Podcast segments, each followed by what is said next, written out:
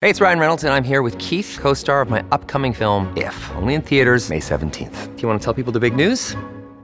All right, I'll do it. Sign up now and you'll get unlimited for $15 a month in six months of Paramount Plus Essential Plan on us. Mintmobile.com slash switch. Upfront payment of $45 equivalent to $15 per month. Unlimited over 40 gigabytes per month. Face lower speeds. Videos at 480p. Active Mint customers by 531.24 get six months of Paramount Plus Essential Plan. Auto renews after six months. Offer ends May 31st, 2024. Separate Paramount Plus registration required. Terms and conditions apply if rated PG.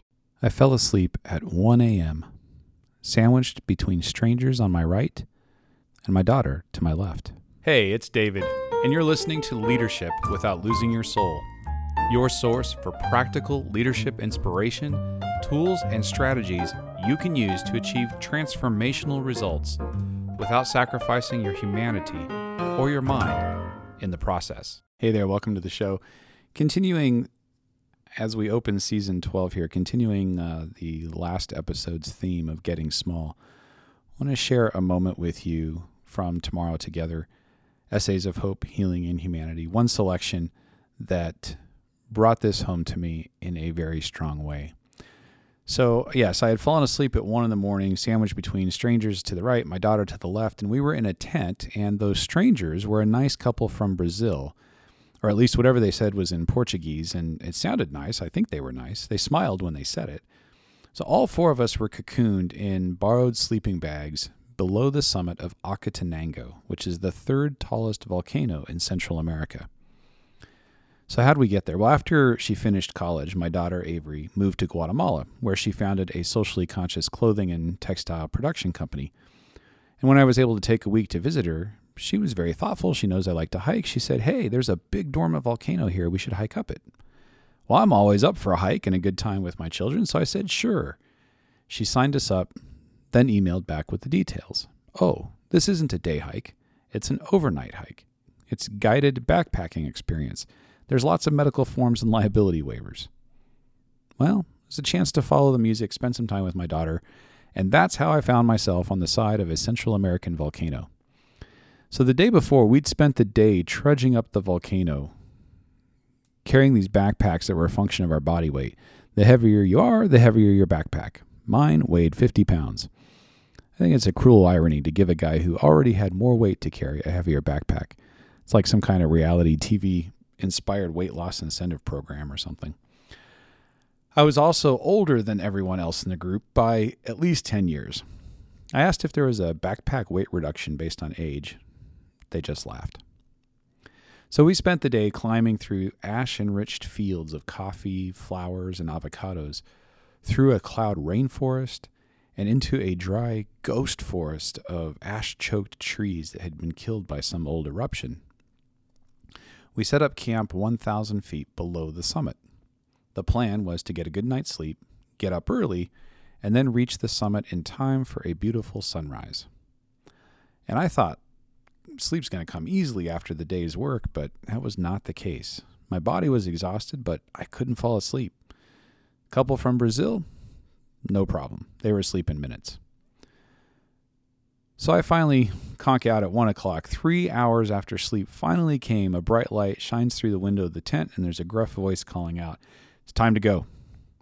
So by 4:30 in the morning, Avery and I are hiking up a steep incline in the dark on a crumbling trail through foot-deep sand. It's powdery volcanic sand, and each step was a torturous effort to find a foothold before you slid back down the slope. Oh, and I'd left my flashlight in the tent. So we hiked up that steep, sandy slope, mostly in the dark, for two hours. Despite all the mountains that I've hiked, this was the most grueling and mentally challenging ascent I'd ever done. Trails in the U.S. use switchbacks to ease the pain of elevation gain and to manage erosion, but they haven't really found their way into Guatemalan mountaineering yet. The lack of sleep and food that didn't agree with me also did not help. And did I mention I was older than everyone else in the group? Have you ever found yourself in the middle of a difficult challenge with thoughts like, what am I doing here? What was I thinking, thinking I could do this? What if I can't make it?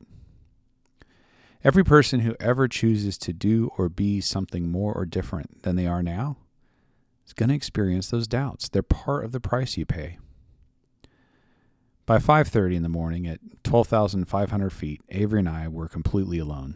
The younger and fitter group members with lighter backpacks had gone on ahead of us. It was a different sort of alone than I'd experienced before. In a foreign country, my nose clogged with dust, no idea how much farther we had to go or how difficult the trail would become. My daughter's small flashlight and the partial moon were the only light we had in the dark. So Avery picked out the trail ahead of us. She would stop, shine her light, look for the footprints of people who had climbed up the sandy trail before us. Then we'd scramble, scramble up another 20 feet, 30 feet, stop, catch our breath, and do it again. Avery also hadn't slept well and was feeling pretty lousy at this point. Apparently, I snore. But the Brazilian couple slept through it. I'm just saying. She told me I should go ahead and she'd catch up. Or not. But she hurt. No way, I said. We're in this together. And every few minutes, I try to encourage her and lift her spirits. And when she'd had enough of that, she said, Stop talking to me. To which I responded, Hey, this was your idea. Don't remind me. So we trudged on in silence for a while, our spirits flagging. That's when a guide from another group caught up to us. He was Guatemalan and obviously accustomed to trekking up and down these mountains and as he passed us, he smiled, waved his hand in a huge, cheery arc of greeting, completely at odds with the expression on our faces, smiles, and says, Poco a poco. Then he was gone. His smile and his 0% body fat legs floating over the mountain like it was nothing.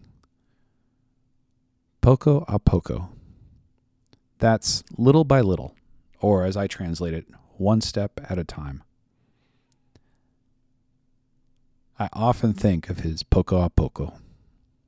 Whatever challenge you face, poco a poco will help. Look at the path immediately in front of you. Find the tracks of the people who've gone before and take the next few steps. You don't have to know all the answers. You don't have to know how everything's going to turn out. You don't have to know how to do everything you'll be called upon to do. I don't suggest that the work's going to be easy. Avery and I didn't talk to each other for an hour or more while we were laboring up the rim of Acatenango. And at times the trail was so steep I would literally take three steps, secure my footing, and then stop to breathe. But we made it. And so will you. And one thing I can promise the view is worth the work to get there. That was easily the most spectacular sunrise I've ever seen in my life. A blanket of clouds below us, enveloping that cloud rainforest that we hiked through earlier the day before. Volcanoes poking through the clouds, some of them in the distance spewing ash and smoke from ongoing eruptions, and that sun sunrise illuminating all of it. The journey will change you. You'll know you've done it and can do it again. Poco a poco. And be the leader you'd want your boss to be.